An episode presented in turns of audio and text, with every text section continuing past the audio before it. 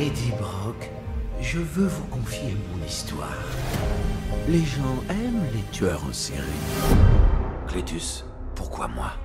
Ce qui est mien est vôtre, et ce qui est vôtre est mien. J'ai déjà goûté au sang humain, et ça, c'est autre chose.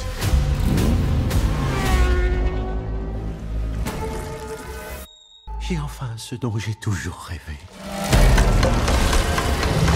Un carnage. Et on peut effectivement dire que cette émission était un peu un carnage, puisque comme vous allez l'entendre, mon micro a décidé de faire des siennes durant l'enregistrement. On va dire que c'est un hommage à deux des trois films que nous avons chroniqués, pour terminer en beauté notre série de podcasts estivaux. Et maintenant, place aux chroniques.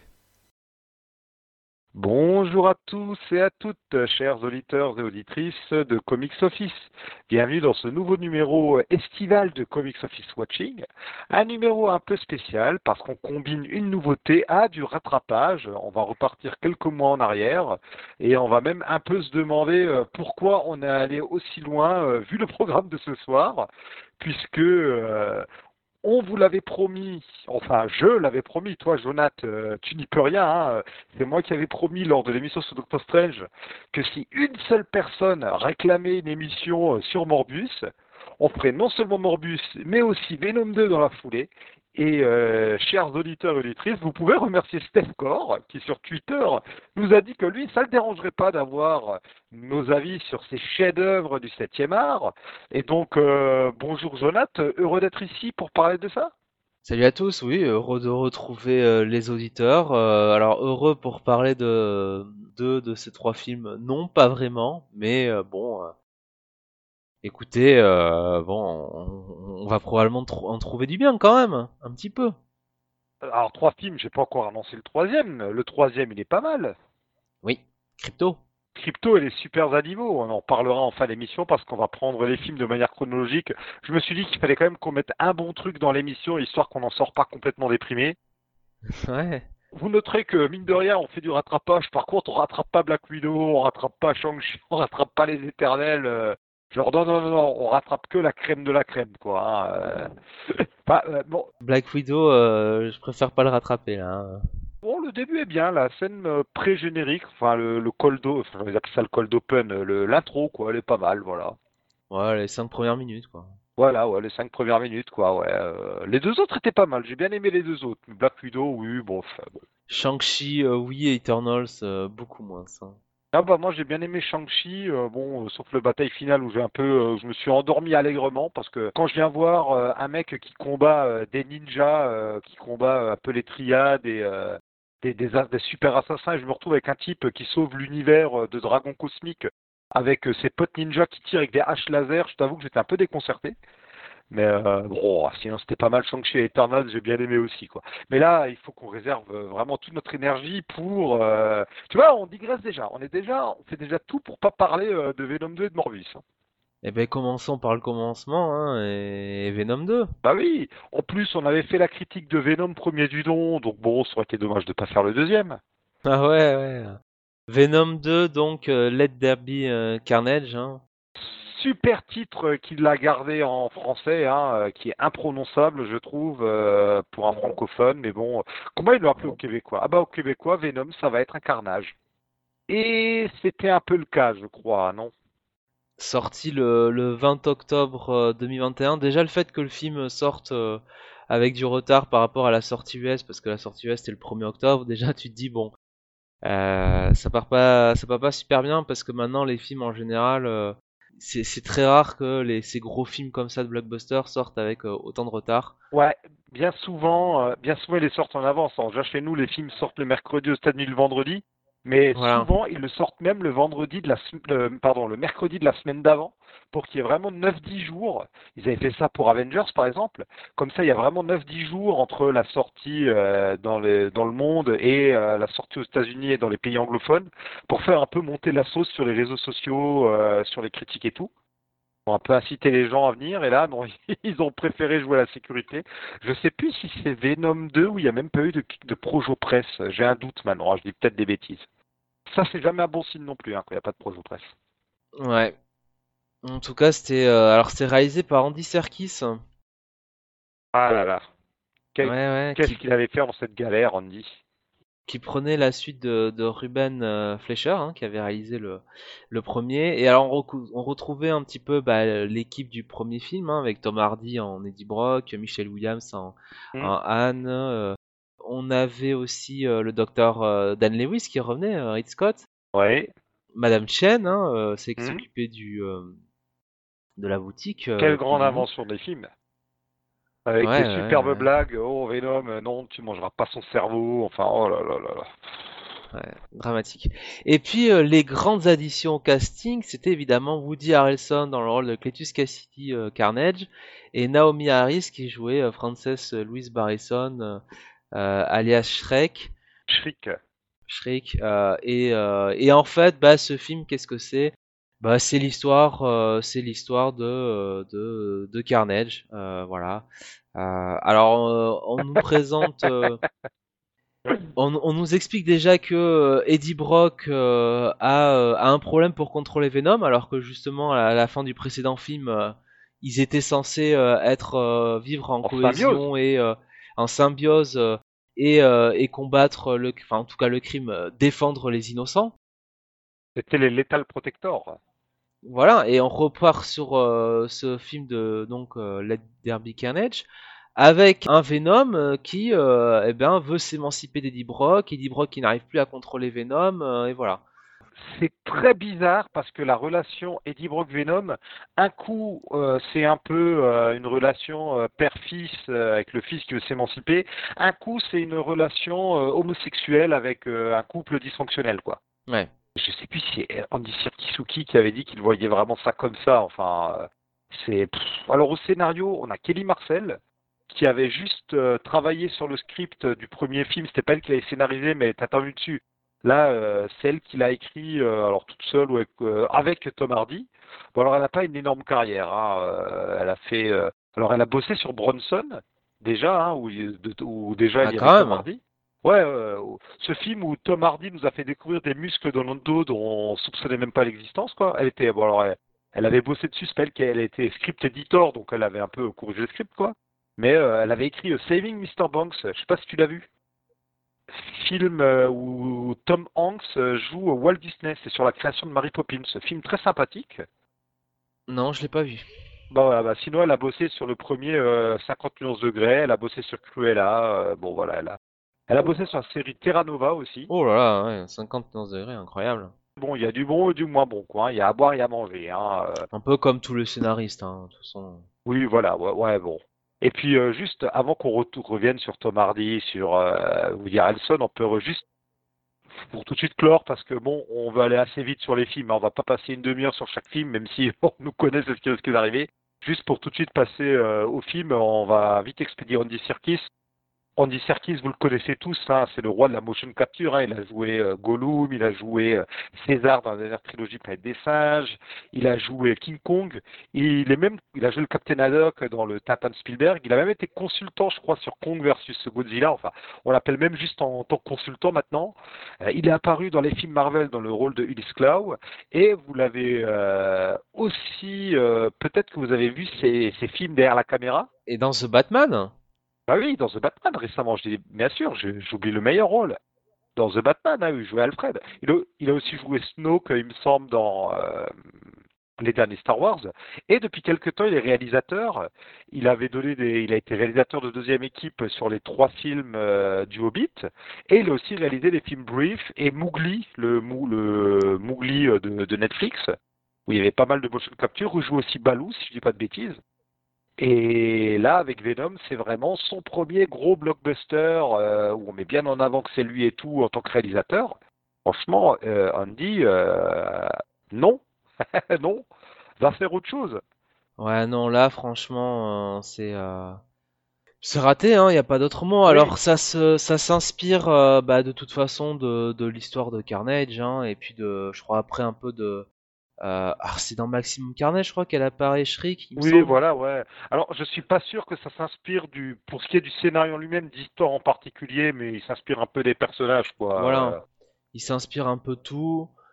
Oui, et Shriek apparaît effectivement dans Maximum Carnage, oui. euh, ou d'ailleurs, Ouais. c'est le bordel dès le début, parce que dans sa impression suivante, elle change de nom de famille et de prénom. Donc on nous explique par la suite, je crois, dans une encyclopédie, qu'en fait c'était un faux nom. Euh, ses pouvoirs, on ne sait pas trop si c'est une mutante ou pas au début. D'ailleurs, dans le film, c'est très drôle parce que Shriek, en gros, c'est une mutante, mais comme ils n'ont pas le droit sur les mutants, on nous dit pas que c'est une mutante. C'est vraiment genre, euh, elle est internée dans un institut pour euh, personnes qui ont des habilités spéciales et qui se sont révélées à son adolescence. Enfin, voilà, c'est une mutante, mais ils n'ont pas les droits, alors ils le disent pas. C'est magnifique. Ils se cassent même pas la tête pour ça, quoi. C'est comme pourquoi est-ce que Cletus Cassady, euh, on le voyait déjà d'ailleurs dans la scène post-générique de Venom 1, pourquoi Cletus veut-il que ce soit euh, spécifiquement Eddie Brock qui vienne l'interroger? Au début, on a l'impression qu'il sait que Eddie Brock est en fait Venom, mais en fait non, pas du tout. Juste parce que Eddie Brock euh, est, euh, est redevenu un journaliste à succès. D'ailleurs, si euh, c'est Woody Harrelson qui joue euh, Cletus Cassady, tu sais pourquoi ou pas? Il y a une raison particulière, Alors là, aucune idée. Liée au réalisateur du premier film. Ruben Fleischer, euh, je sais pas. Eh ben, Ruben Fleischer, c'était le réalisateur de Zombieland. Ah oui, oui, oui, oui, oui, d'accord. Ok. Et donc euh, voilà, bah alors euh, je comprends hein, qu'il avait envie, vu qu'à la base Ruben Fleischer devait revenir pour le 2, je comprends qu'il avait envie de retravailler avec euh, Woody Harrelson, mais c'est lui donner un cadeau empoisonné quoi. Quoique, il y a- un truc qu'il faut laisser, c'est que les acteurs ont quand même l'air de se marrer par contre. Je veux dire, Woody Harrelson, il est à fond. il cabotine quand même Ah, comme il un cabotine gros à fond. salopard. Hein. Ah, il Ouais, cabotine, euh, franchement, euh. il, il cabotine à fond, hein, mais euh, j'ai quand même l'impression qu'il se- il en a rien à foutre. Mais il en a rien à foutre et il se marre en même temps. Par contre, Tom Hardy, lui, euh, comme je l'ai dit avant, il a quand même coécrit le film, il est très impliqué dedans, il est producteur. C'est bon, le film, c'est un peu un véhicule à sa gloire finalement. Euh, Tom Hardy, il est à fond. Il prend les choses très au sérieux. Alors, il fait n'importe quoi, ça donne n'importe quoi. On se demande vraiment qu'est-ce qu'il fout là, Tom Hardy. On se dit qu'il a peut-être mieux à faire que de perdre son temps là-dedans. Et pourtant, euh, je sais pas, c'est vraiment un projet. Alors, est-ce que c'est un peu un vanity project, quoi? Est-ce que euh, est-ce que c'est juste qu'il s'amuse? Est-ce qu'il se rend pas compte qu'il fait n'importe quoi? Je, ne me l'explique pas. Donc en fait, euh, bah, Carnage dans ce film est créé par bah, euh, la rencontre entre euh, Tom Hardy euh, et, euh, et Cletus Cassidy et en prison et un bout du, symbiote. Enfin, Cletus Cassidy attrape Tom Hardy, un bout du symbiote va sur Cletus Cassidy, puis crée Carnage. Je me demandais pas comment. Et puis bon, après le délire du film démarre. Cletus Cassidy va délivrer Shriek euh, dans l'institut et puis bah, les deux foutent le bordel et, euh, et voilà et Venom doit les arrêter voilà Et à la fin, Venom les arrête. voilà À un moment donné, euh, la petite copine, euh, l'ex-petite copine d'Eddie, hackait le, le, le symbiote de nouveau.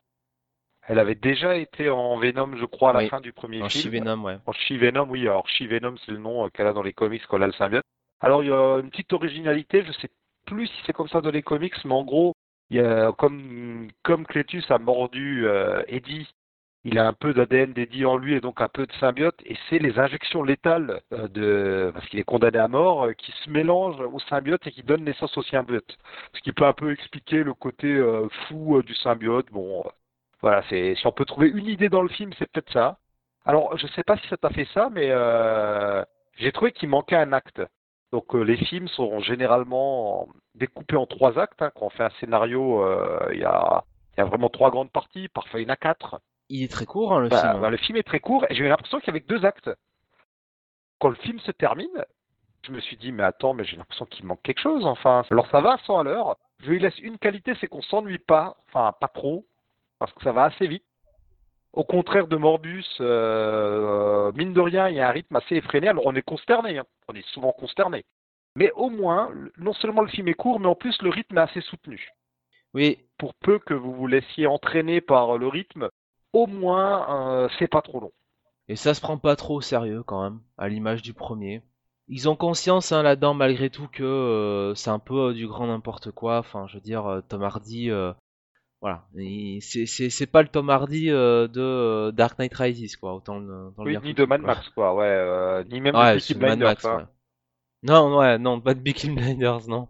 Non, non, non, non, euh, c'est, euh, il est allumé euh, comme dans Peaky Blinders, mais enfin pas comme dans Peaky Blinders, il est allumé aussi, mais d'une autre façon, quoi. Ouais, alors le film se prend pas au sérieux. Alors si vous trouvez que les films du MCU se prennent pas assez au sérieux, à côté de ça, Thor 4, c'est du Shakespeare. Parce que là, non seulement ça se prend pas au sérieux, mais en plus ça loupe absolument tout ce que ça entreprend. C'est un peu amoral. Par exemple, Venom, quand même, pour se déplacer, euh, parce qu'il a cette particularité que tous les humains sont pas capables de supporter le symbiote. Il se déplace en empruntant des corps, ben, il tue littéralement des gens, quand même, dans le film, le moment où il sépare Ouais. Eddie. Et ça n'a aucune conséquence. Ouais. Alors que le film n'est pas totalement amoral non plus. Je sais pas si je suis clair dans ce que je veux dire. Euh, au final, Eddie a quand même une morale, il veut quand même faire le bien. Donc, en fait, c'est ça va très loin dans les conneries, mais ça va pas assez loin pour qu'on soit pas consterné, quoi. C'est pas totalement une comédie non plus. Le problème aussi, c'est que on devait avoir un film rated R, donc interdit aux moins de 17 ans, non accompagné aux États-Unis, l'équivalent du interdit aux moins de 16 ans chez nous. Finalement, c'est PG-13, équivalent du moins de 12 ans chez nous. Euh, on devait avoir un truc pseudo-violent, horrifique, et on a une espèce de comédie d'ado boutonneux, quoi. C'est consternant. Ouais. Alors quand même, euh, au box-office, ça, ça a bien marché. Ouais. Ça a même très très bien marché puisque ça a quand même fait, euh, euh, ma foi, euh, 507 millions de dollars de recettes pour un budget de 110 millions. Donc Mhm. c'est pas le genre de résultat qui va inciter Sony à arrêter de faire des, des films comme ça. Non, non, non, ben le troisième, on va l'avoir. hein. Euh, voilà. Bon bah écoute, euh, je vois, je vois pas dire euh, quoi, quoi dire de plus parce que si il y a le, le, le- la, la scène post-générique. Bien sûr qu'on allait en parler. Spoiler alerte, hein, encore une fois, hein, pour ceux qui n'ont pas vu le film, hein, euh, vous êtes prévenus. Mais bon, maintenant, du coup, il y a, y a prescription. Oui, oui. On est en full spoiler, évidemment. Oui, on fout spoiler. Après le film, donc, euh, en scène post-générique, euh, on a, euh, bah, on, a, il me semble, Eddie Brock qui est volatilisé sur, sur, sur un hôtel. Enfin, je on a l'impression que c'est une île déserte ou comme ça. Euh, et, euh, et en gros, euh, bah, euh, il allume la télé, euh, il voit qu'il est pas chez lui, et, et on comprend que c'est euh, bah, l'univers de, euh, bah, de du MCU, quoi, de, Ouais. euh, du Spider-Man de MCU. Voilà, en fait, pour être précis, euh, il est euh, couché dans un motel. Il discute avec Venom, qui lui explique qu'en fait, euh, la race des symbiotes euh, vient de l'espace, qu'il a accès à toute la mémoire sur des milliards d'années de sa race et tout, qui peut transcender le temps, tout ça. Et pendant qu'il lui raconte ça, il est transporté euh, donc dans l'univers du MCU. Alors déjà, comme par hasard, quand Venom lui parle de choses de ce genre, euh, ça lui arrive, tu sais. Bon, donc déjà voilà. Quand euh, Venom aperçoit le Spider-Man de Tom Holland à la télé, qui d'ailleurs est démasqué, il, il le reconnaît immédiatement. Il fait oh c'est lui et il lèche la télé, comme si je sais pas, les, tous les Venoms du multivers étaient reliés entre eux. Enfin tu vois, il y a un petit truc de ce genre. Et la grosse blague, c'est que finalement dans No Way Home, Venom n'apparaît que dans la scène post-générique du film en fait. Il ne Ouais, joue strictement rien, où il piccole au bar, où Tom Hardy piccole au bar, et je suis même pas sûr que Venom apparaisse vraiment. Et il est renvoyé dans son univers. C'est d'une, enfin, c'est un foutage de gueule. Je sais pas si c'est cynique, si c'est, je sais pas ce qu'ils ont voulu faire. Quel foutage de gueule. Bon, déjà, euh, je- moi, j'ai pas, euh, c'est- je vais pas, je vais pas mentir, hein, Spider-Man No Way Home, j'ai pas aimé. Oh, Bon, oui, on a fait une émission dessus d'ailleurs. Hein. C'est un foutage de gueule, là, c'est le cas de le dire, du début à la fin. Et là, c'était le foutage de gueule ultime parce que ça faisait un peu cette idée que euh, le MCU disait un petit peu à Sony Ah, vous voulez raccrocher votre univers euh, au nôtre Ah non, non, non, euh, vous, vous restez, vous restez au pas de la porte. Hein. Ah non, non, vous rentrez pas, hein, vous êtes pas invités. Hein. Tu vois? Et comme si eux, parce qu'en plus, il y a un bout du symbiote qui reste dans l'univers du MCU, enfin du Spider-Man du MCU, c'est comme si eux leur faisaient comprendre Non, mais nous, on va faire notre Venom. Voilà, on va faire un bon Venom. Le vôtre, là, avec Tom Hardy, ça dégage, on n'en veut pas, quoi. Oui, c'est vrai qu'à la fin, il laisse un petit bout de symbiote euh, dans euh, l'univers du MCU. Tu as raison, j'avais oublié ça, donc c'est nul. C'est un peu irrespectueux, quand même. C'est un peu irrespectueux. Après, bon, Amy Pascal, euh, la personne chez Sony qui chapeaute tout ça, on sait qu'elle est très compliquée à vivre, que les rapports entre Kevin Feige et elle sont très compliqués. On en a parlé dans une précédente émission, du coup, du sandwich, tout ça. Je vais pas revenir dessus, je crois qu'on en a parlé dans le... Ça doit être dans le... C'était soit dans le Far From Home, soit dans l'émission sur No Way Home, je sais plus, bon bref. Voilà, on n'a pas les détails, et ça se trouve, peut-être que Venom aurait dû être plus dedans, mais que euh, il y a eu des soucis au niveau des négociations ou disponibilité de Tom Hardy, va savoir. Mais c'est très bizarre, ça laisse une impression très bizarre. Et on ne sait pas d'ailleurs si donc dans les dans la dimension de ce Venom, on ne sait pas s'il y a un Spider-Man ou pas.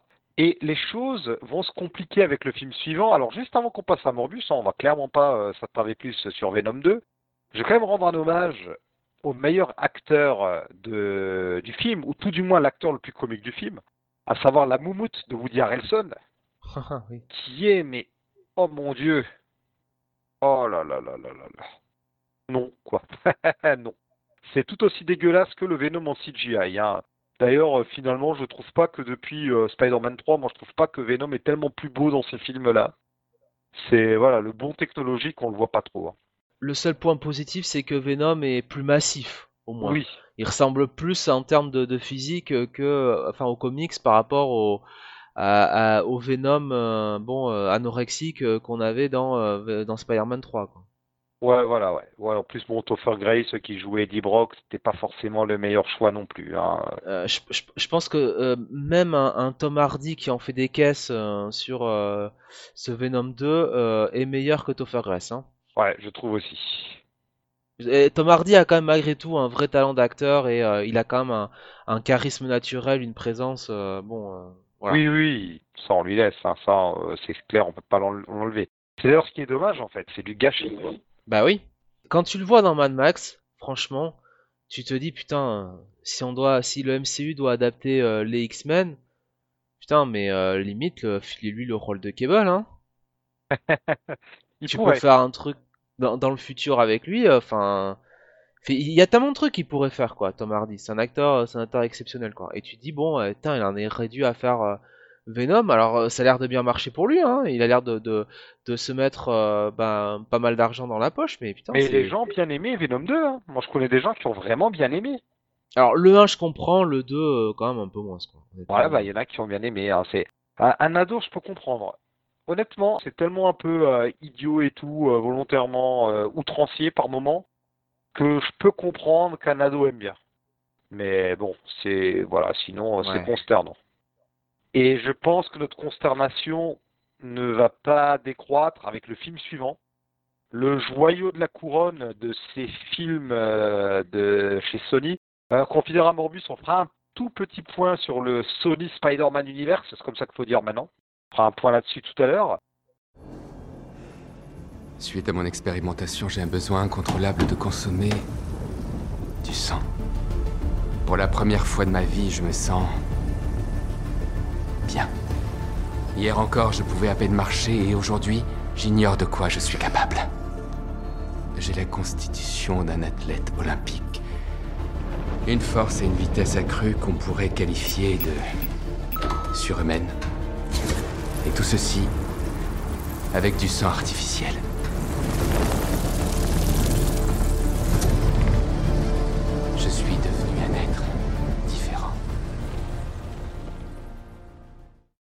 Donc Morbus, film réalisé par euh, Daniel Espinosa, bon réalisateur qui a...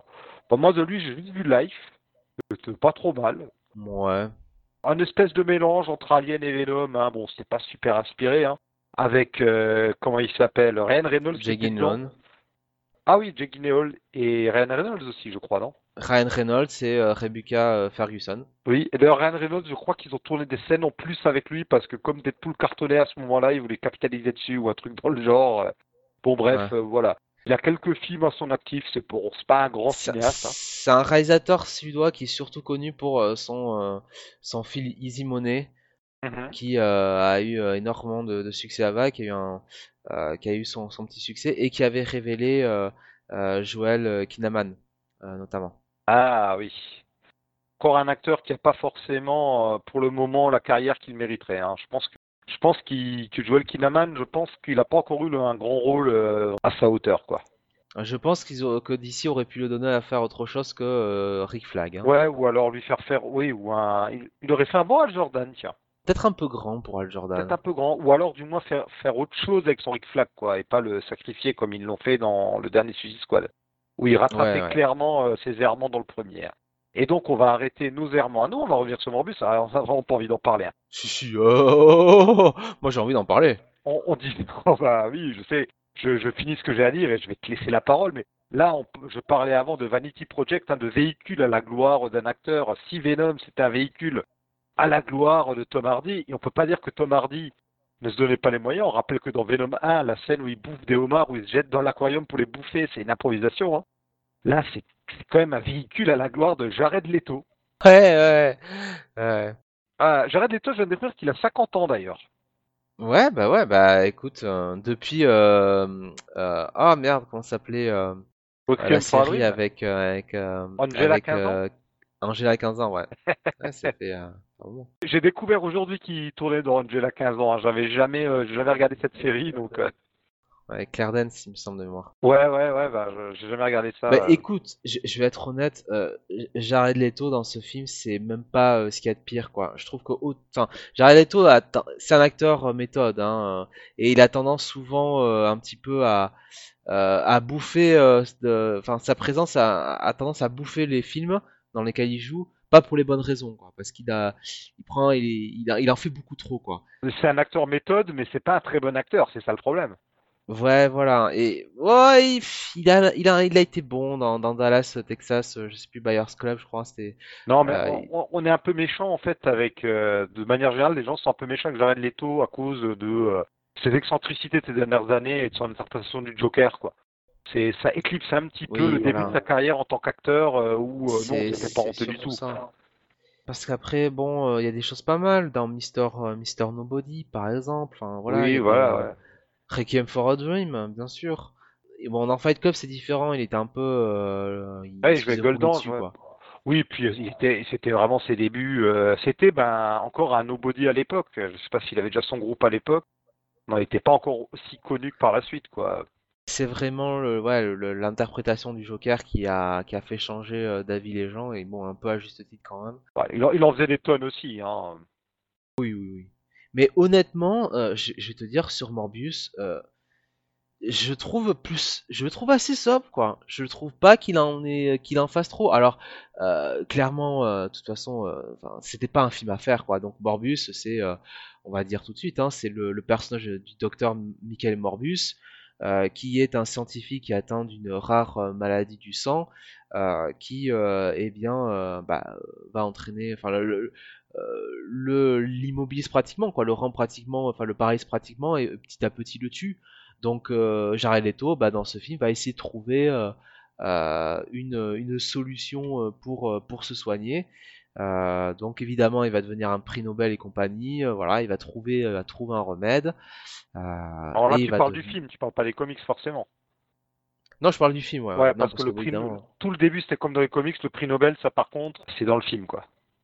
Et, euh, et, voilà, donc euh, bon après je sais pas, je sais pas trop quoi dire. Bon, il trouve euh, dans le film, voilà.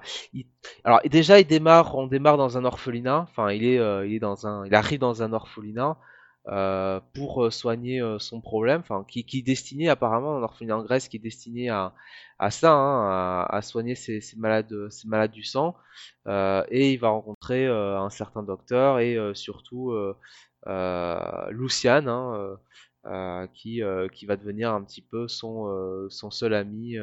Alors le début, limite certains des éléments les plus nanars, c'est dans les premières scènes, parce que donc il y a donc ouais, cet orphelinat, enfin cette école en Grèce, ou cet hôpital qui accueille les jeunes garçons, les jeunes enfants, je dis jeunes garçons parce qu'on a que des garçons, non il y a une fille aussi, bon bref, n'importe. Ce centre tenu par un docteur, je pense, cet acteur que j'aime bien, là, comment il s'appelle déjà, Jared Harris, qu'on a vu dans Mad Men, qu'on a vu récemment dans Foundation aussi et euh, surtout dans euh, Tchernobyl. Oui, dans Tchernobyl, bien sûr, oui, oui, oui, oui. Il avait un rôle aussi récurrent dans Fringe. Ouais. Euh, on l'a vu dans The Expanse, The Crown, enfin voilà. The Crown, ouais, dans The Terror, la première saison de The Terror, enfin, ouais, dans Carnival Row aussi, enfin, c'est un acteur quand même, je trouve, qui en jette, quoi. Et alors, l'hôpital est construit en face d'une école où il n'y a que des mauvais garçons qui se moquent des malades. et qui se mettent devant la, les fenêtres de l'hôpital pour euh, huer euh, les enfants malades, quoi. Mais oh là là, mon Dieu Ou euh, la, première scène, Michael Morbus est emmené par des espèces de mercenaires, c'est où? C'est en Guatemala ou je sais pas où, devant une grotte où il y a des chauves-souris tueuses qui sont des chauves-souris vampires. Enfin, en plus c'est incompréhensible. Qu'est-ce qu'il fout là? Comment ça marche? Il tend un piège, il met de son sang pour attirer les chauves-souris. C'est censé les attaquer. Finalement, les attaque pas. Enfin, c'est incompréhensible. Hein. Honnêtement, la première scène, j'ai trouvé brouillonne. Euh, les chauves-souris, c'est une bouillie numérique dégueulasse. Puis après, on a son passé à l'orphelinat, où il appelle Lucian Milo, parce que tous les gamins qui passent, on comprend euh, donc euh, en filigrane qu'ils meurent tous, il les appelle Milo du nom de son premier pote qui s'appelait Milo. Puis après, flashback, enfin après, il sauve Milo parce que c'est un petit génie, il arrive à réparer la machine euh, qui, la dialyse, ou je sais pas comment, non, c'est pas une dialyse, je sais pas comment on appelle ça, qui fait circuler du sang. Ouais, ouais, je sais pas. hein. voilà, donc visiblement c'est un petit génie de la mécanique. Puis euh, il va être envoyé aux États-Unis dans une école pour jeunes surdoués à New York. C'est marrant, c'est pensé aux X-Men, mais euh, bon, c'est pas du tout ça. Puis après flashback, on est plus tard, on apprend qu'à 19 ans, il a eu son doctorat. Donc j'ai vérifié, il a officiellement 10 ans quand il quitte euh, son hôpital où il n'a absolument aucune formation en génétique. 9 ans plus tard, il a déjà un doctorat.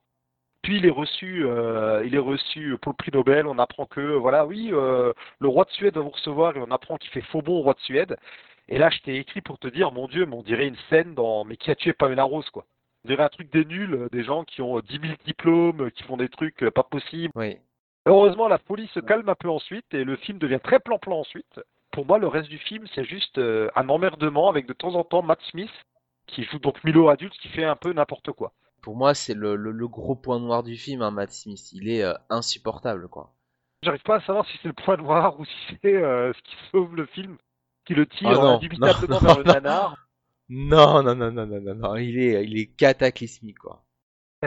Alors, Matt Smith, donc euh, le 13e docteur dans Doctor Who, hein, il a vraiment des choix euh, de films assez étranges. hein. Il a un arc de carrière, euh, bon, après Doctor Who, moi je. À part The Crown, où euh, il était vraiment très bon, mais malheureusement il a fait que deux saisons comme euh, la série avance dans le temps.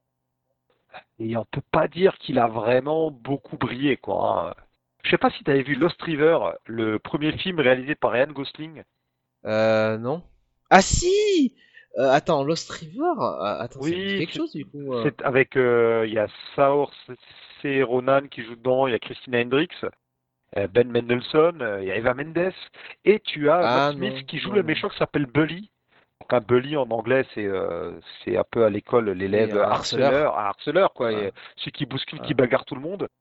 Et il le joue de manière méga caricaturale, il bute, je sais plus, le rat d'un des personnages. Enfin, le film est un peu lunaire, hein. le film est volontairement lunaire.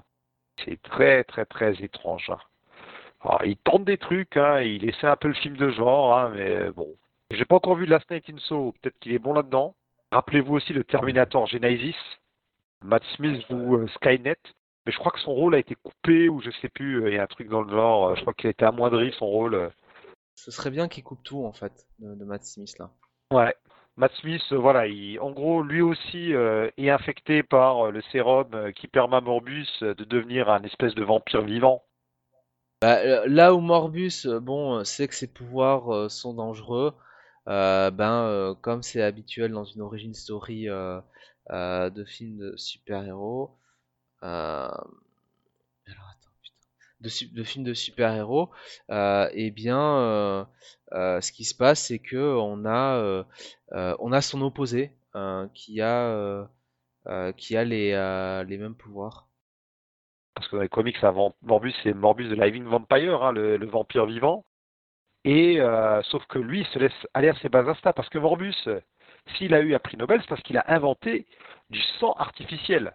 Et il se nourrit du sang artificiel, mais il se rend compte qu'au fur et à mesure, ça ne marche plus. Il va devoir passer au sang humain. Et s'il passe au sang humain, il va se laisser aller à ses bas instincts.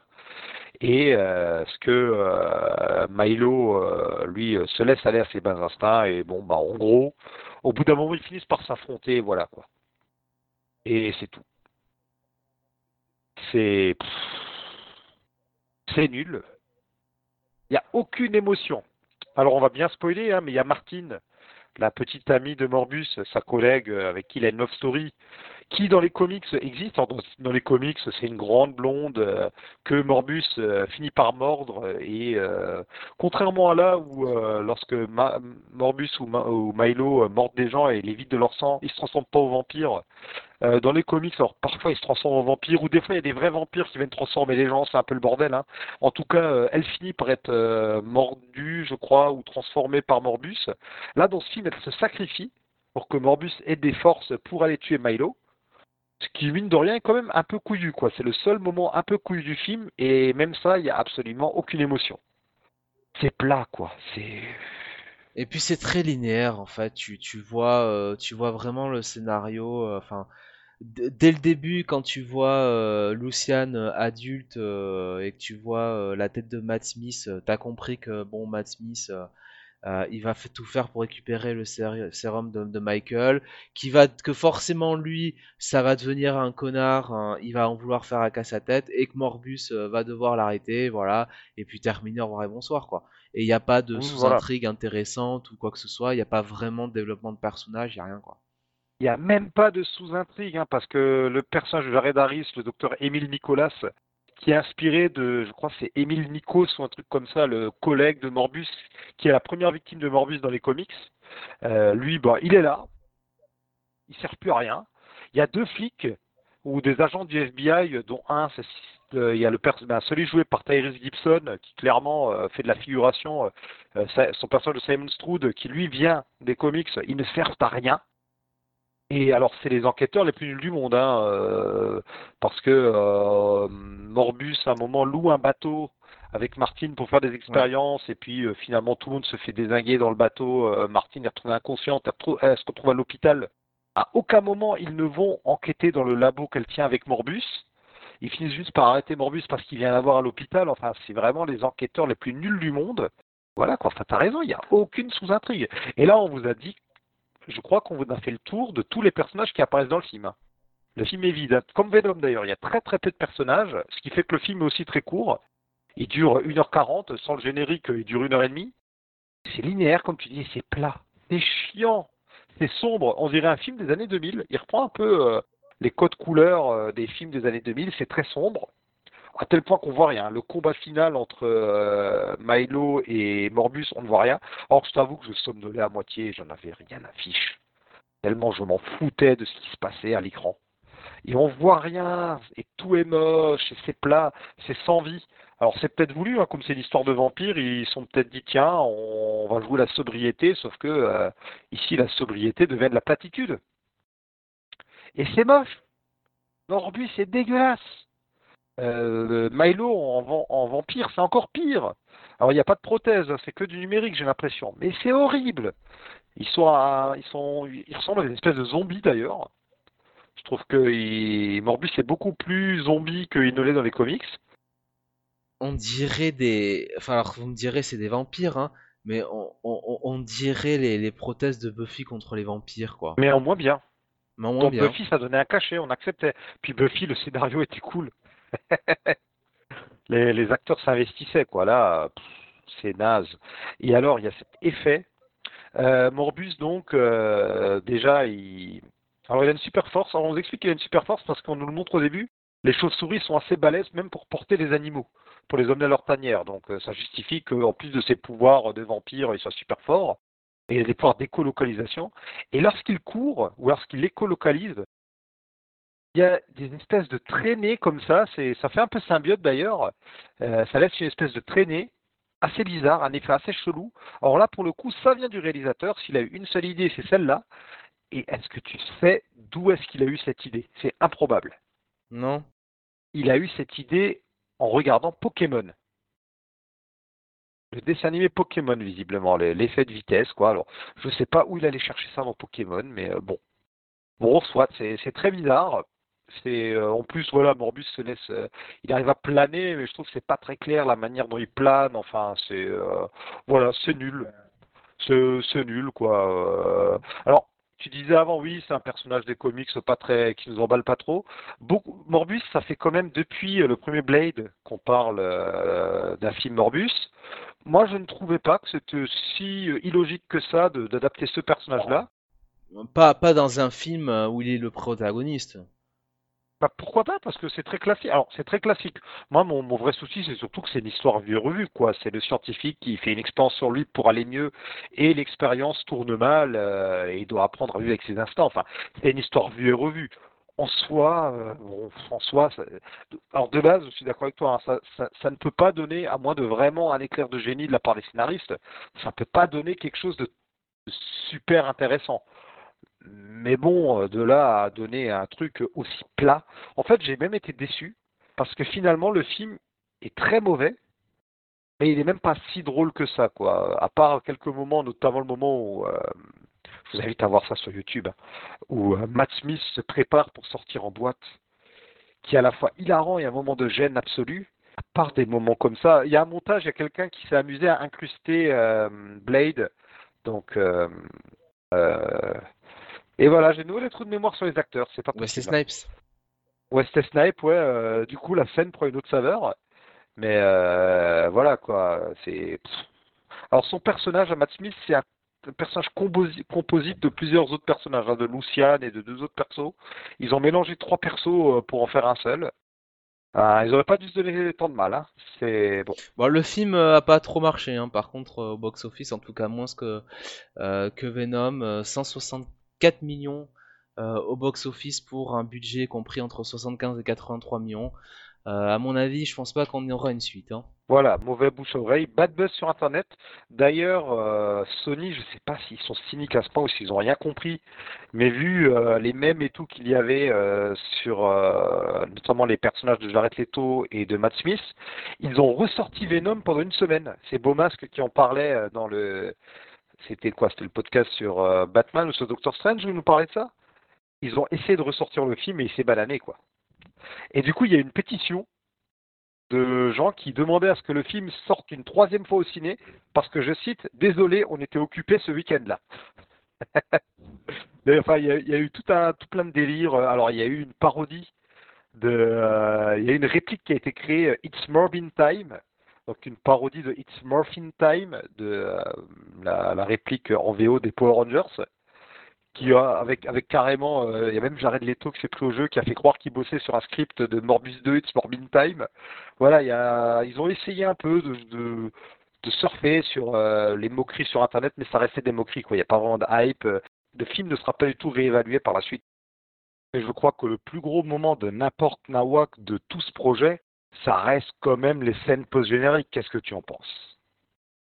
Et bien, sur les scènes post-génériques, alors, il y en a une, euh, bah, surtout qui est très importante, hein, c'est que euh, on a euh, bah, l'apparition de, euh, de, Adrian Toomes, donc de, euh, du vautour, euh, donc qui se retrouve donc euh, qui- le vautour évidemment du MCU, hein, incarné par Michael Keaton, qui se retrouve transporté dans l'univers euh, de Morbius.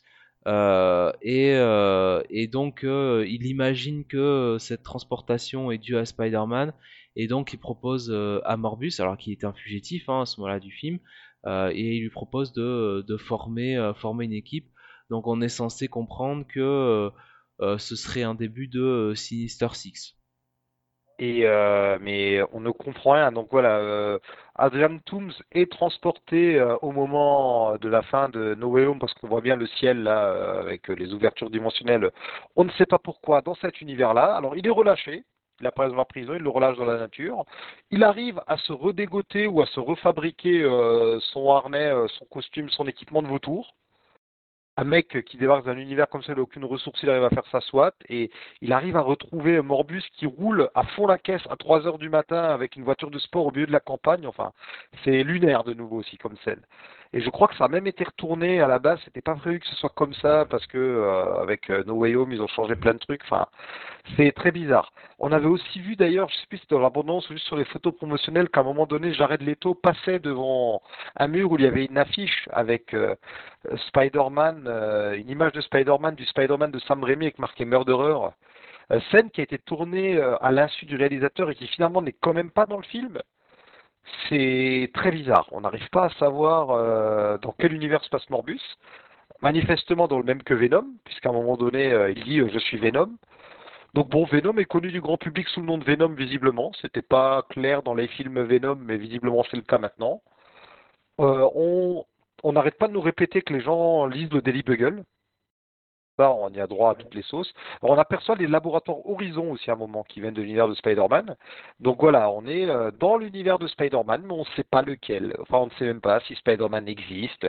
Parce que là aussi, quand Adrian Toomes lui dit euh, ah, je pense que c'est lié à Spider-Man, ben, Jared Leto le regarde de son air morne et ne réagit pas. Donc on ne sait pas si Spider-Man existe ou pas dans cet univers. C'est. Et si oui, quel Spider-Man, quoi. C'est très étrange. Ouais, on a l'impression qu'il faut introduire le maximum de, personnages euh, pour euh, euh, pour nourrir cet univers de Sony, hein, cet univers qui ne vit que de Spider-Man. C'est.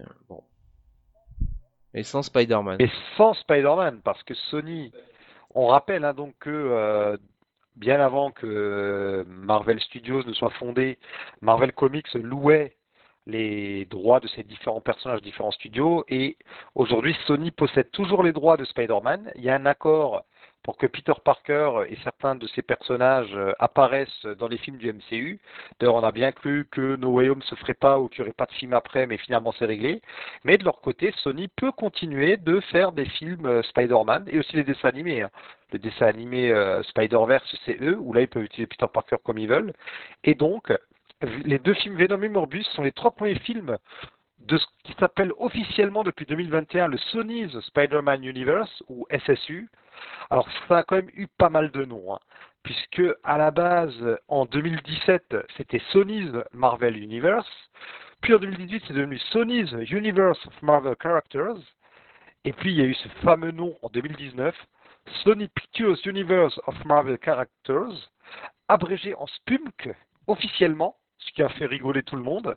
Et depuis 2021, c'est juste devenu euh, Sony Spider-Man Universe. Et donc ils développent euh, tout ce qu'ils peuvent lié de près ou de loin à Spider-Man. Donc on a le film euh, Craven qui est en train d'être tourné, on a des photos et tout hein, qui va sortir. Le film Madame Web qui lui aussi est en plein tournage et il va sortir, c'est sûr et certain. On, a donc bon un projet Venom hein, qui sera en cours de route.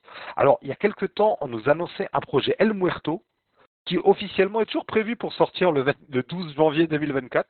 El Muerto qui est euh, un catcheur mexicain donc de la lucha libre qui apparaît dans un arc de la série Friendly Neighborhood Spider-Man de Peter David des années 2000 quoi.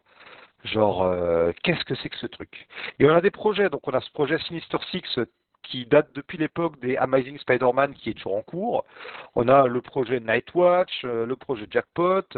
Euh, il y euh, y aurait, un projet Spider-Woman aussi. Peut-être un projet Mysterio. Et on aurait, on a une série sur Silk qui devrait arriver à un moment ou à un autre. Voilà, alors bon, actuellement, concrètement, les seules choses en tournage sont Madame Wade et Craven Actuellement, les seules choses en tournage sont Madame Web et Craven et euh, Venom 3 devrait se faire et Silk, euh, je crois que c'est en c'est en bonne euh, et Silk c'est déjà écrit et tout, c'est vraiment en bonne voie pour être tourné. Mais bon, on sait pas trop vers quoi ils vont et puis surtout les films sont plus navrants les uns que les autres en fait. Faut qu'ils arrêtent. Il y a pas d'ambition quoi. Il y a, enfin, il y a, si, il y a une ambition, c'est euh, faire du, du chiffre. Voilà. Oui, faire du chiffre et et ils sont convaincus de faire les bons films. Amy Pascal, elle est convaincue de sa connerie, c'est ça le pire. Et c'est que de film en film, ils prennent les mauvaises décisions et ils ne se remettent pas en question. Il n'y a pas Avi Arad qui traîne toujours d'ailleurs dans les producteurs, il me semble Oui, je crois, oui.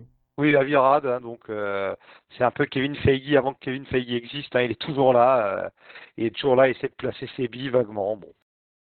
Euh, je pense qu'on va s'arrêter là hein, sur parce oui. que bon, c'est c'est juste navrant. Et on va terminer cette émission, on va pas trop s'attarder non plus, hein, sur Crypto et les super animaux, qui s'appelle en anglais DC League of Super Pets, ou Crypto Super Chien au Québec. Donc film d'a- film d'animation euh, réalisé par Jared Stern et Sam Levin. Ah non, non, attends, je voulais dire quelque chose. Morbus, est-ce que tu sais qui sont ces scénaristes et surtout, quel est leur palmarès? Non Alors, c'est Matt Sazama et Burke Sharpless. Alors, c'est un duo, d'ailleurs, euh, ils ont une page Wikipédia commune. Hein, et alors, tiens-toi bien. Tiens-toi bien. Ils ont écrit le scénario de Dracula Untold, de The Last Witch Hunter, rappelez-vous euh, cette espèce de machin avec Vin Diesel, de God's Fucking Egypt. Ah oui Oui Seul film à dépasser euh, les 50%, pour pas dire les 25% sur Rotten Tomatoes, c'est Power Rangers. Ils ont juste écrit euh, l'histoire, ils n'ont pas tout fait. Celui de 2017 Voilà, celui de 2017. Ah, c'était pas mal, hein. Bah c'est pas mal, bah voilà, bah sur Rotten Tomatoes, euh, là, Ouais. voilà, il a 51%, Dracula Untold 25%, tout le reste c'est en dessous de 20%. Et donc ils ont écrit Morbus, et c'est eux qui ont écrit le scénario de Madame Web. Ça laisse rêveur, hein. Ouais. Et ils étaient les showrunners de la série Lost in Space de Netflix qui s'est terminée l'an dernier, qui doit être euh, ce qu'ils ont fait de plus potable quoi dans leur euh, courte carrière. Ah non non, mais c'est euh, mais euh, là c'est un carnage. Eux vraiment, ce sont des créatures de la nuit quoi. Il faut que ça s'arrête. hein. là, il faut que ça s'arrête. Hein. euh. Tiens d'ailleurs, je veux aussi dire sur Morbus. Est-ce que tu sais dans quel film Morbus a failli apparaître une scène ayant même été tournée? Euh, Peut-être dans Spider-Man 3 Non, alors euh, Sam Raimi aurait aimé faire un Spider-Man 4 euh, où Spider-Man aurait été euh, confronté à Morbus et il aurait aimé adapter euh, la, la fameuse histoire où euh, Peter Parker a six bras et mute en araignée géante. Non, non, c'est à la fin de Blade, une des scènes euh, alternatives de Blade qui est trouvable sur les DVD, me semble-t-il. Euh, Blade et sa petite copine du film, dont je oublie le nom, sont sur un toit et ils aperçoivent une mystérieuse figure euh, qui regarde Blade et Blade euh, sort son épée en sentant le danger et c'était censé être Morbus. Et c'est Stephen Dorrington, le réalisateur lui-même, qui jouait euh, ce Morbus qu'on apercevait à peine de loin, qui était masqué. Et c'était prévu qu'il apparaisse donc dans le deuxième film. Et puis bon, on a eu euh, toute une palanquée euh, de projets Morbus jusqu'à aboutir à ce film-là. Bon allez, on revient à Crypto euh, Voilà. Super Chien. J'ai un maître et c'est Superman. Un petit coup de fer à repasser. Appelez-moi le géant de fer. non, mon chien est le meilleur, mais il est pas terrible avec les autres animaux. Alors, comment ça va, chien normal? J'ai mordu le facteur l'autre jour. Pour qui il travaillait? Le général Zod? La Ligue des Ombres? La poste. Évidemment, une organisation secrète. Restons sur nos gardes. Alors, qu'est-ce que t'en as pensé, le Crypto?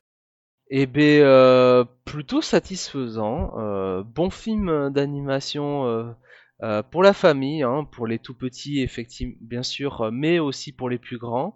euh, avec une écriture, je trouve, très fine, euh, beaucoup de références à l'univers d'ici, euh, beaucoup de sous-textes, beaucoup d'autodérision aussi Ouais. sur le, le concept des, euh, des super-héros. Beaucoup d'humour. C'est euh, c'est bien animé. Franchement, euh, une très très agréable surprise. Ouais, comme tu le dis, il y a quelques blagues sur plusieurs niveaux. Il y a, un, il y a, quelques moments qui m'ont fait sourire, qui ne faisaient sans doute pas euh, sourire les enfants présents dans la salle. Parce que oui, bon, c'est quand même un film destiné aux enfants. hein. Si vous allez le voir, vous aurez sans doute euh, un public assez jeune et les adultes seront surtout les accompagnateurs. Mais ça vaut carrément le coup. C'est un film alors qui met surtout en avant euh, Crypto et des super animaux, mais la Justice League est pas tellement en reste non plus. Elle intervient quand même pas mal, mine de rien. C'est assez plaisant.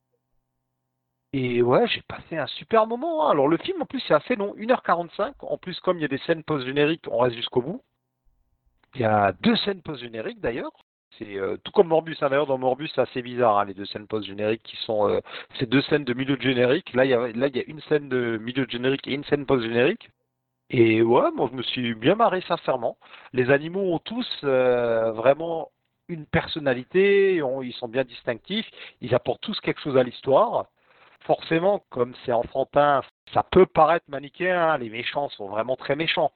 Mais bon, c'est plaisant. J'ai passé vraiment un très bon moment. L'animation est assez sympa.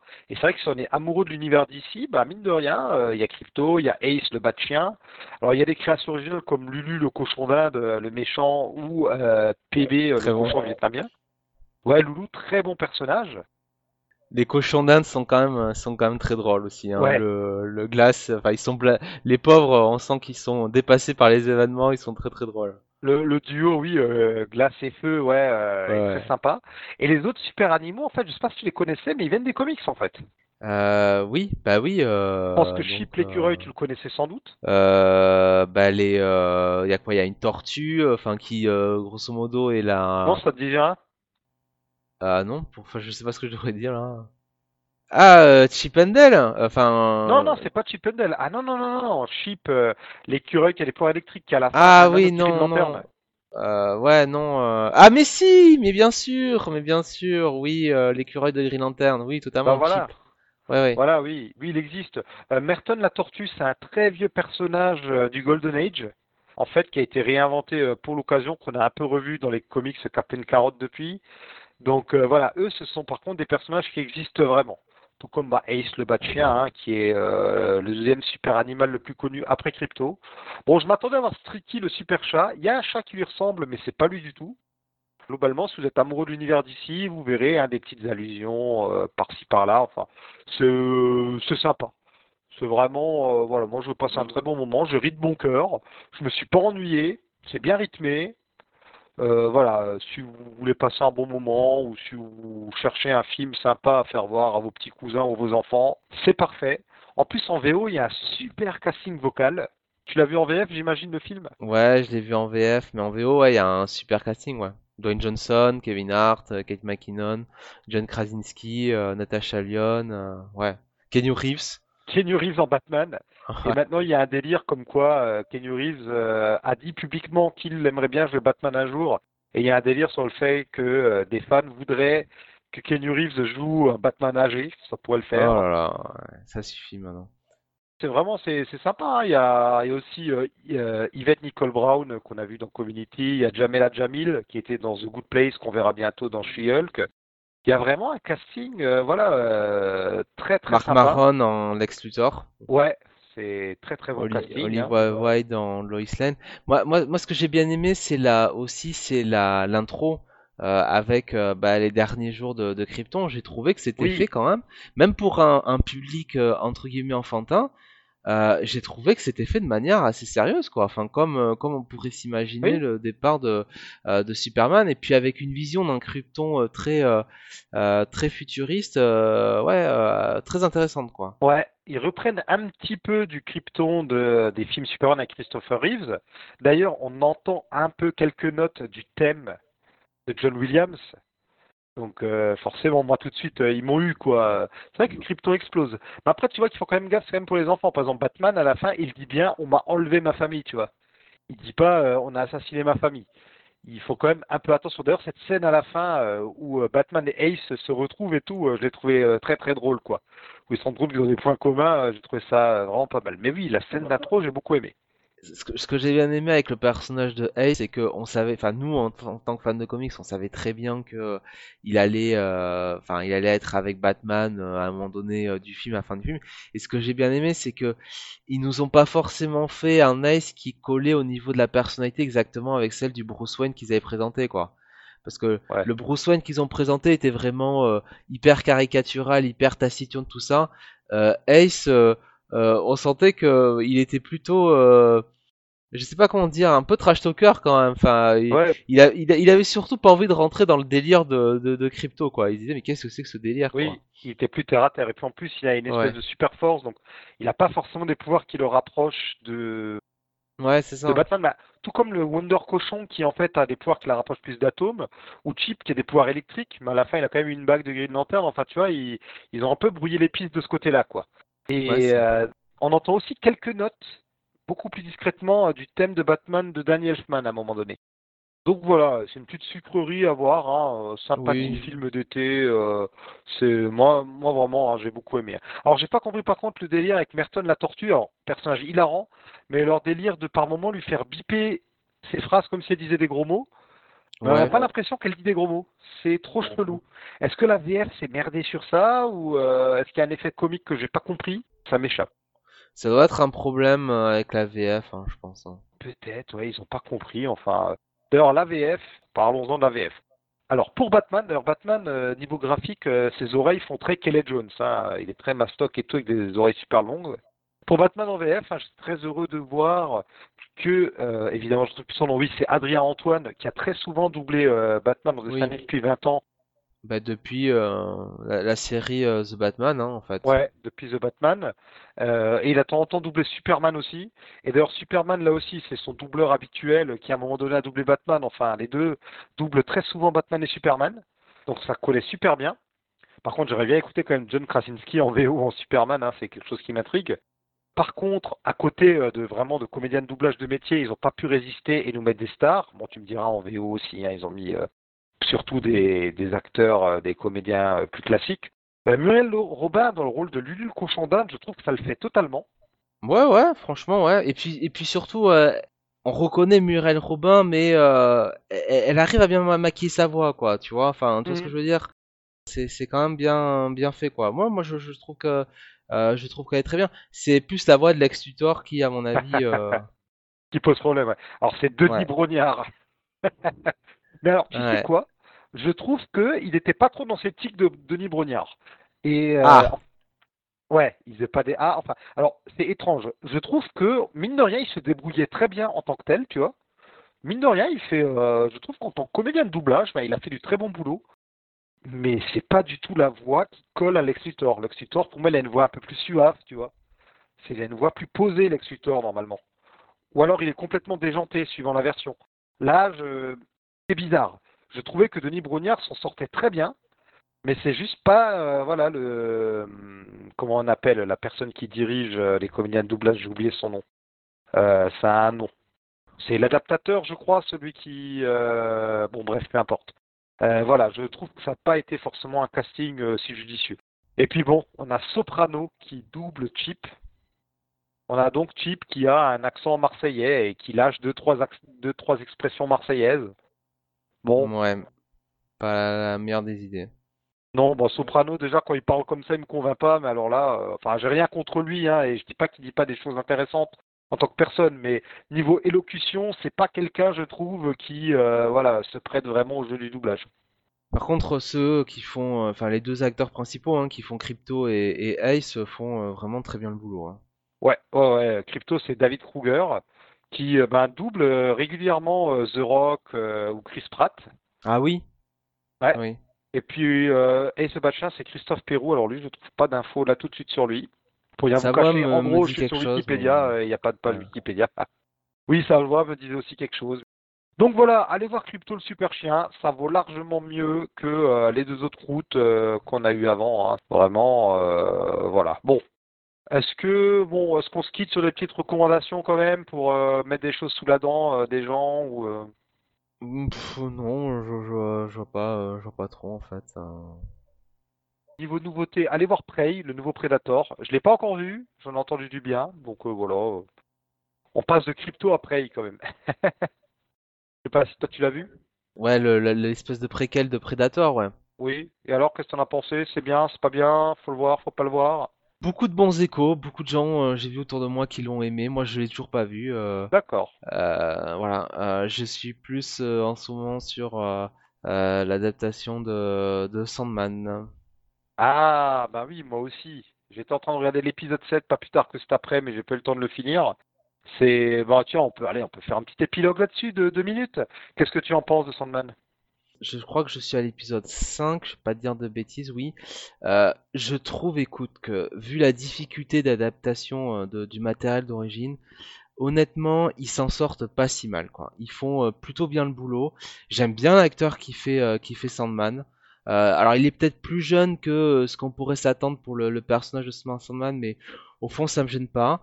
Je, voilà, je trouve qu'il y a quand même aussi euh, dans, la réalisation, dans la surtout le scénario, je trouve qu'il y a du sérieux quoi. Enfin, je sais pas, il y a, on, veut vraiment rendre honneur au matériel d'origine quoi. Et ouais. je suis plutôt, je suis plutôt satisfait pour l'instant de ce que j'ai vu. Ouais, parce que Neil Gaiman euh, a quand même chapeauté le tout. Il est très impliqué. Il est plus que consultant. Hein. Il a même écrit euh, le premier épisode. Finalement, d'un point de vue scénario, pour ce que j'en ai vu pour le moment, ça adapte assez fidèlement euh, les, premiers épisodes, avec évidemment des ajustements, parce que bon, un, épisode de comics, ça fait pas un scénario de, de, série, ne serait-ce que pour le rythme, le timing, tout ça. Mais c'est très fidèle au niveau de l'histoire, très fidèle au niveau des caractérisations et des personnalités. Il y a des changements hein, de personnages. Hein. Bon, il y a notamment Death qui a beaucoup fait parler d'elle. Je peux comprendre qu'on regrette l'ancien look culte, mais bon, l'actrice s'en sort très bien. Je trouve que la, proposition est assez intéressante. Voilà, il y a des changements, mais je trouve assez bienvenus. Sur Johanna Constantine, quand même, je trouve que c'est, enfin, c'est dommageable. Non, non, on s'en fout, mais euh, le problème, c'est que euh, bah, le personnage de Joanna Constantine apparaît 200 euh, ans ou quelque chose, 250 ans avant les, les événements de, Sandman, euh, a, une histoire euh, là-dedans et et c'est pas pour rien que on suit John Constantine. bon, voilà, donc c'est là où je me dis bon, ouais, je, vois ce qu'ils veulent faire. C'est pas très grave au final, mais bon, oui, oui. que Alors déjà, on va pas bouder notre plaisir parce que tout le, reste est tellement bon que bon, on va peut-être, voilà, on va pas non plus c'est l'armoire là-dessus. Non, non, non, non. Et puis, c'est Jenna Coleman quand même. Je, je pense être amoureux d'elle depuis qu'elle est apparue dans Doctor Who. Sa prestation, elle est bonne mais j'aurais aimé avoir enfin un vrai John Constantine euh, fidèle aux comics, quoi. C'est vrai que dans cet univers-là, de, cet univers-là qui nous présente, il y avait la possibilité d'avoir un vrai, un vrai Constantine là. Ouais, mais ce qui se passe, c'est que bon, déjà, la série a été lancée en chantier alors qu'il y avait encore Constantine dans Legends of Tomorrow, et surtout, il y a un projet Constantine pour HBO Max qui est toujours en préparation. Donc, est-ce que c'est pas pour éviter euh, que tout ça se mélange un peu trop, tu vois? Je serais pas étonné que le projet Constantine d'HBO Max ait pas joué, tu vois, dans cette décision-là. Je serais vraiment pas étonné. C'est-à-dire qu'en fait, c'est difficile de savoir est-ce que c'est un projet Netflix, est-ce que c'est un projet euh, DC euh, je, je, ah, je sais pas. Je, voilà, comme on n'avait pas prévu spécialement euh, de parler de ça, je suis pas allé vérifier. Mais moi, je vous conseillerais vraiment de regarder. Enfin, je passe vraiment un bon moment. Ma seule petite déception, c'est euh, un manque de folie quand même dans la réalisation. On est quand même sur, euh, voilà, euh, par rapport aux rêves, tout ça. Je pense notamment à la fin, c'est à la fin du premier ou du deuxième épisode, oui, du premier épisode où, le personnage que Morpheus enferme dans un rêve à la fin.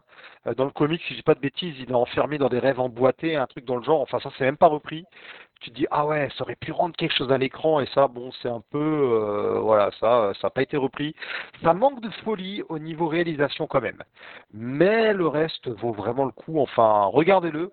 Ne vous enfilez pas tout d'un coup. Faites-vous un ou deux épisodes peut-être. Hein, moi c'est ce que je me fais. euh, laissez-vous le temps de mûrir ça ça se savoure hein, c'est des épisodes d'une cinquantaine de minutes vraiment ça se savoure prenez votre temps à la limite, Alternate Paper Girl sur Amazon Prime, ça j'ai pas encore regardé, euh, je sais pas encore ce que ça vaut.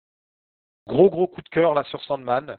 Après la saison 3 de The Boys qui m'a bien enthousiasmé, euh, on continue sur les très bonnes adaptations de comics. Ah oui, The Boys, c'est très très bon. Ouais, on a été gâtés cette année hein, entre The Boys, Peacemaker, euh, maintenant Sandman. Euh, je ne sais pas encore ce que vaut Paper Girls, mais j'ai de bons espoirs. On est bien gâtés quoi. Superman et Lois, j'ai de très bons échos de la nouvelle saison.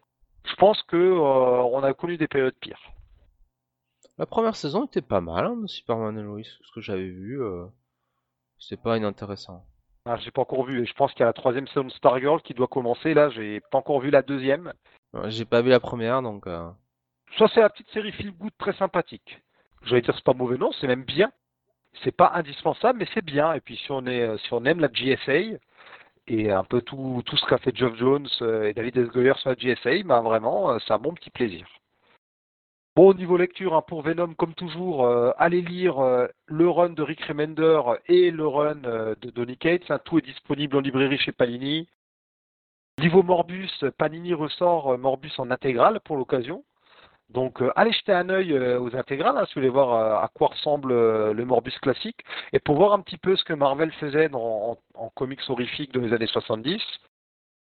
Puis pour Crypto, ben, on a enfin quelque chose à se mettre sous la dent chez Urban. Urban a sorti euh, un album Crypto et les super animaux euh, chiens devant. Je ne sais pas trop si c'est euh, l'adaptation en comics du film ou si c'est juste des aventures de crypto. C'est dans la gamme Urban Kids. Hein. Allez jeter un coup d'œil à ça si vous voulez lire du crypto. Ou tout du moins si vous voulez acheter des comics pour un jeune public. Je pense qu'on peut s'arrêter là? Ouais. Voilà, bon. On pourrait embrayer sur Sandman, mais on a dit qu'on voulait faire court, et puis bon, on n'a pas vraiment préparé euh, notre avis sur Sandman. J'ai pas fini, hein, Sandman, de toute façon. Donc... Euh. Bah, j'ai pas encore fini non plus. Euh, j'avoue que Sandman, j'ai pas tout lu en comics. En fait, c'est comme Fable, c'est d'autres classiques, notamment de chez Vertigo. C'est des séries où j'ai commencé en médiathèque, et je me suis dit, ah, c'est tellement bien, je veux avoir ça dans ma bibliothèque. Et du coup, j'ai arrêté, j'ai jamais terminé. j'ai encore pas acheté. Mais bon, vous avez de belles intégrales hein, chez Urban, hein, notamment de Sandman. Euh, c'est réédité en permanence. Ça fait partie de ces titres qui ne devraient jamais être épuisés. Ils sont pas trop trouvables par contre, malheureusement, en occasion. À la limite le premier tome, mais pas trop les autres. Si vous avez, si vous avez un budget un peu limité, mais sinon, bah, la médiathèque. Hein, ça se trouve souvent en médiathèque euh, Sandman, comme c'est un classique. Et que vraiment, c'est un comic book qui est dit littéraire, qui est vraiment reconnu pour ses qualités littéraires. Bien, Jonathan, merci euh, pour cette soirée merci à toi. Ouais, on a fait, euh, je pense, notre émission du Comics Office Watching euh, la plus courte. Hein, euh, voilà. Vous pouvez nous retrouver comme toujours sur comicsoffice.com. sur Twitter, sur Facebook. Vous pouvez nous écrire aussi à contact.comicsoffice.com. On se retrouve très bientôt, hein, l'été tout à sa fin. On va sans doute ralentir notre rythme. Euh, on a profité là euh, des congés estivaux pour enregistrer quelques émissions. On va quand même essayer à partir de septembre de sortir un peu plus souvent des émissions. Hein. on fera ce qu'on peut. Il y a quand même des choses qui devront encore arriver sur le site avant la fin de l'été. Et en attendant, regardez plein de bonnes adaptations de comics, mais surtout, lisez plein de bons comic books. À très bientôt tout le monde. Salut à tous. Je ressens un effet bizarre. Je me sens plus fort depuis la morsure de la chauve-souris. Oui, je sens une énergie nouvelle, là, à l'intérieur de mon corps. Et puis, j'entends très nettement les battements de cœur autour de moi. Et, et, puis, je défie la pesanteur. Ah, ah, ah, oh, c'est incroyable. Non Mon visage, ma peau, elle est translucide. Mon nez a vu sa structure nasale modifiée. Alors il faut vite inverser tout ça. Mais ce n'est pas tout. Je suis affamé tout à coup. Le docteur Crawford voulait m'aider, je me suis enfui. Tout comme je me suis écarté de Marie-Jeanne. Non, ça, c'est pas normal. Bruce, j'ai trouvé en quoi j'étais en train de me transformer. En un sombre idiot. Bah voilà, bon, je me suis réfréné hein, avant de, de, sortir mes mille et une anecdotes comme j'en ai l'habitude. Tiens, pour Morbus, j'ai vu un truc intéressant récemment. Je... Tu te rappelles de sa particularité dans le dessin animé? Non. Pas si tu te rappelles. Il suçait le sang par les mains. Ah, par les mains Tu te rappelles pas de ça? Ouais, il avait des ventouses euh, sur les mains en fait, euh, dans le dessin animé des années 90. Et en fait, il y avait cette idée comme quoi c'était à cause de la censure. Combien même ensuite, tu as, des vrais, Blade et des vrais vampires qui débarquent. Et, euh, en fait, j'ai vu récemment les, euh, les scénaristes se sont exprimés, ils ont dit non, non. En fait, euh, ils, ont, expliqué qu'ils sont juste auto-censurés tout seuls. Ils se sont dit, ah, ça risque de pas passer. et en plus, ils trouvaient ça cool, en fait, de faire ça comme ça. Vu qu'en plus, c'est pas un vrai vampire, mais un mutant, bah, ils trouvaient ça original de faire ça comme ça, quoi. Que de bonnes idées. Bah écoute, ça rendait bien. Hein. Euh, et puis mine de rien, quand ils retrouvaient les corps des gens avec euh, les traces de ventouse sur le visage, bah mine de rien, moi je trouve que ça fait un effet beaucoup plus choc que euh, les morsures dans le cou, tu vois. Ouais, c'est jamais un personnage qui m'a passionné, hein, franchement. Disons qu'il a rien d'original, quoi. Et voilà, il est il est un peu tragique dans les comics, notamment dans les comics classiques euh, avec euh, sa copine qui est transformée et tout. Il me semble qu'il y a, il y a quelques trucs pas mal par rapport à ça, mais bon, c'est vrai que c'est un perso. Ils essaient de temps en temps de relancer une série là. Euh, ils ont sorti en deluxe sa série il y a quelques années par Joe Keatinge, mais ça n'a pas pris quoi. C'est, c'est vraiment typiquement le perso Zef quoi. Bora, c'est surtout qu'il marche un peu en tant que calier de Spider-Man, quoi. Bah, en fait, en gros, Morbus, c'est un lézard euh, qui joue les anti-héros, en fait. Oui, voilà. Finalement. C'est un peu le lézard qui arrivera à se contrôler et qui arrive de temps, qui et sur qui on arrive à écrire des histoires, quoi. C'est un peu ça, hein, clairement. Non, puis je vais dire un truc. Même dans un, quand on le prend dans un cadre d'anti-héros, en fait, il fait pas cool, quoi, tu vois. Venom, il y, a un côté cool, tu vois, avec, avec Venom et Deep Rock, là, avec Morbus, euh, non, quoi, ça dégage rien, quoi. Bah, son look est pas ouf, et puis c'est un vampire, quoi, enfin, voilà, c'est un vampire de plus.